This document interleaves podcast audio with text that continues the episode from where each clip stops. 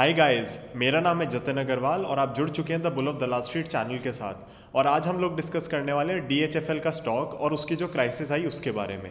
तो basically stock analysis भी रहेगा और आपको क्राइसिस के ऊपर एक अपडेट भी मिल जाएगा कि अभी क्या हो रहा है।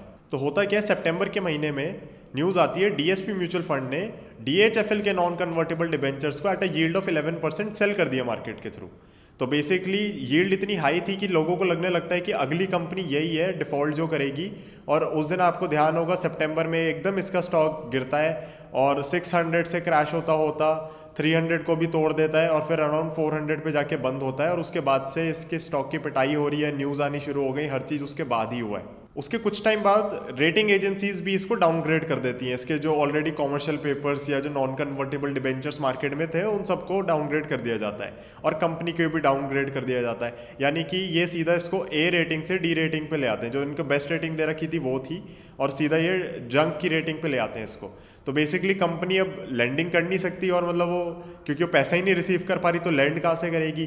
प्लस क्रेडिट रेटिंग एजेंसीज के हिसाब से तो इसके जो ऑलरेडी एग्जिस्टिंग पेपर्स हैं, उसमें भी ये लोग पैसा नहीं चुका पाएँगे। बट मेरे को जो लगता है मेन दिक्कत वहाँ से स्टार्ट हुई, जब रेटिंग एजेंसीज ने डाउनग्रेड कर दिया। जैसे ही रेटिंग एजेंसीज ने डाउनग्रेड किया, उसके बाद डीएचएफएल जिन रेट्स पे पैसा पहले उठा पा रही थी उस पर नहीं उठा सकती थी अब, क्योंकि बाकी फाइनेंशियल इंस्टीट्यूशंस का एक मेथड होता है लैंडिंग का।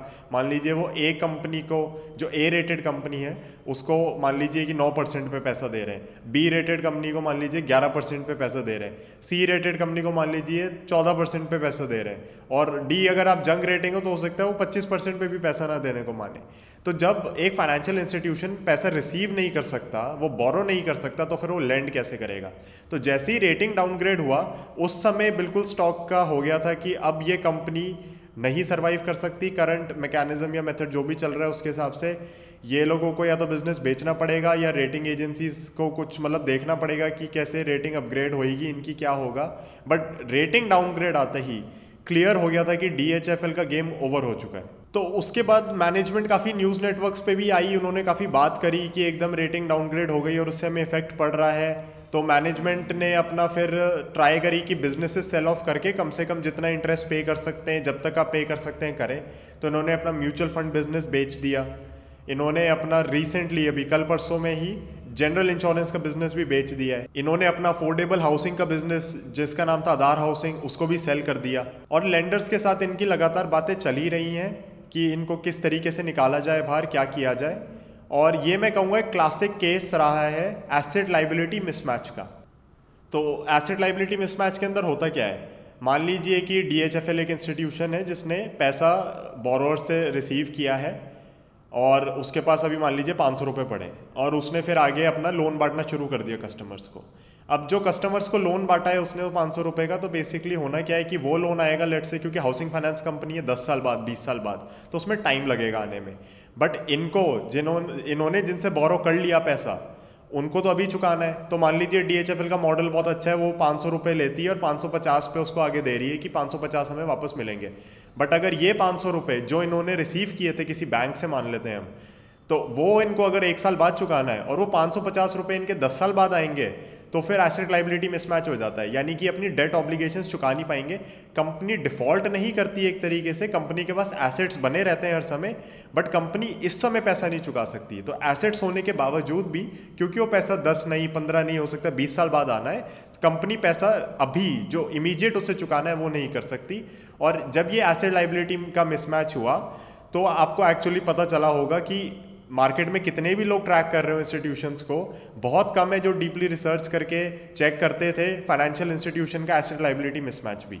और एसेट लाइबिलिटी मिसमैच एक फाइनेंशियल कंपनी का बहुत ही बेसिक है ब्रेड एंड बटर आप कह लो। अगर एसेट लाइबिलिटी का मिसमैच है तो फिर कंपनी सर्वाइव ही नहीं कर सकती।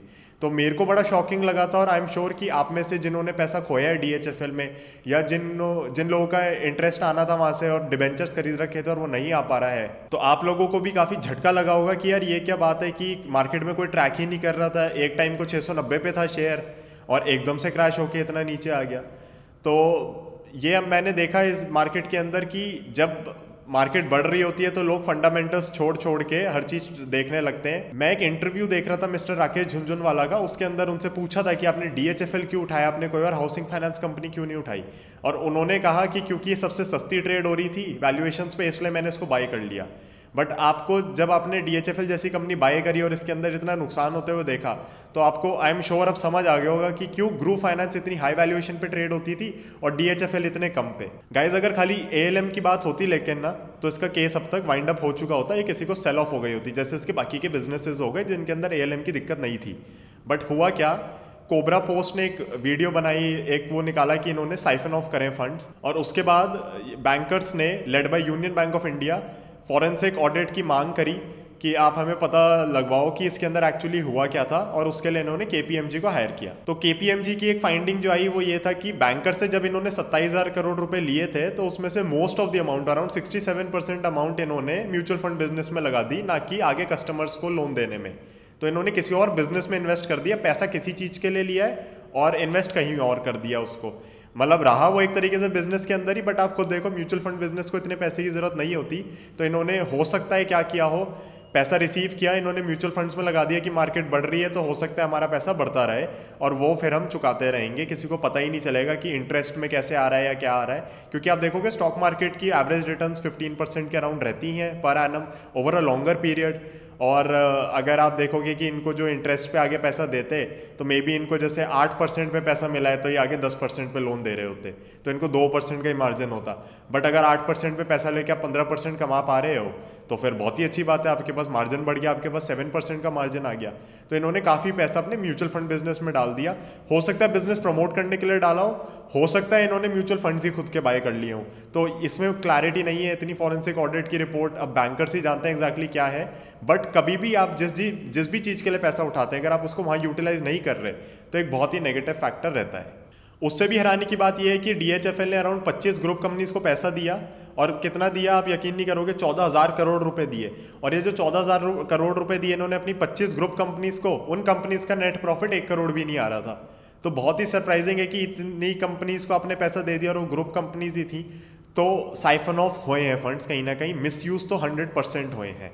तो गाइज़ ये तो रहा सारी जो फॉरेंसिक ऑडिट की रिपोर्ट आई है। उससे पहले क्या क्या गड़बड़ हुई? एसेट लाइबिलिटी मिसमैच हुआ कैसे इसका स्टॉक क्रैश हुआ था। तो गाइज़ रिसेंटली लेकिन एक न्यूज़ आई है कि इनको 500 करोड़ तक की लिमिट पे लेंडिंग अलाउ कर दी गई है। और ये बहुत ही अच्छी न्यूज़ है, क्योंकि डीएचएफएल बड़ा एक्टिवली ढूंढ रहा है कि कोई इसको बाय कर ले, और कोई इसको बाय तभी करेगा जब इसका बिज़नेस कुछ चल रहा होगा। तो अगर 500 करोड़ की भी इनको लेंडिंग अलाउ हो जाती है तो कम से कम ये लोग अपना बिज़नेस रिज्यूम कर सकते हैं, और उसके बाद हो सकता है कि कोई एक्वायर कर ले। तो गाइज़ ये तो सारा रहा कि इसका जो क्राइसिस रहा है, ये कंपनी क्या करती थी, अब क्या चल रहा है? बट आपको इसका शेयर खरीदना चाहिए, नहीं खरीदना चाहिए। क्योंकि मैं देख रहा था डीएचएफएल का शेयर अभी भी काफ़ी वॉलेटाइल है। तो इसका मतलब क्या है कि डीएचएफएल में मुझे लगता है कि ट्रेडिंग बहुत ज़्यादा हो रही है। ट्रेडर्स काफ़ी एक्टिव हैं। पाँच परसेंट ऊपर चला जाता है, पाँच परसेंट नीचे चला जाता है और वॉल्यूम भी आ रही है। बट एज एन इन्वेस्टर और मैं कहूँगा इवन एज अ ट्रेडर अगर आप नए ट्रेडर हैं मार्केट में, आपके पास बड़ा पैसा नहीं है, आपके पास रिसोर्सेज नहीं है ज़्यादा। तो फिर मैं आपको सजेस्ट करूँगा डी से बिल्कुल दूर रहिए। आपको अगर किसी कंपनी में इन्वेस्ट करना है फाइनेंस की हाउसिंग फाइनेंस की तो आप प्लीज़ अपने इन्वेस्टमेंट एडवाइज़र से मिलिए, उनसे ढंग से समझिए कि आप इस कंपनी में पैसा क्यों लगवा रहे हैं, इसमें क्यों नहीं लगवा रहे। क्योंकि बहुत बार लोग क्या कहते हैं कि ये कंपनी सस्ती है वैल्यूएशन पे। बट उससे एक्चुअली आप जज नहीं कर सकते क्वालिटी को। क्वालिटी को अगर आप सस्ती वैल्यूएशन से जज करेंगे और कंपेयर करेंगे तो फिर आप हमेशा ही पछताएँगे। और जब 2017 का बुलरन चल रहा था तो सारे ही शेयर्स भाग रहे थे। तो आपको पता ही नहीं चलता है कि कौन सा अच्छा है, कौन सा खराब है। तो मेरी सजेशन यही रहेगी कि अपने फाइनेंशियल एडवाइजर से मिलिए और अच्छी क्वालिटी की कंपनीज़ जो आपके गोल को मीट करती हैं, एक पोर्टफोलियो ऐसा कंस्ट्रक्ट करवाइए कि ओवरऑल पोर्टफोलियो की परफॉर्मेंस अराउंड 15 परसेंट की रिटर्न्स आपको देता रहे और उससे आप यकीन नहीं करेंगे कितनी वेल्थ क्रिएट होगी अगर आप उस पोर्टफोलियो को टाइम देंगे ग्रो करने का। तो गाइज़ मेरी तरफ़ से आज के लिए इतना ही। I see you in the next one channel के साथ जुड़े रहने के लिए धन्यवाद।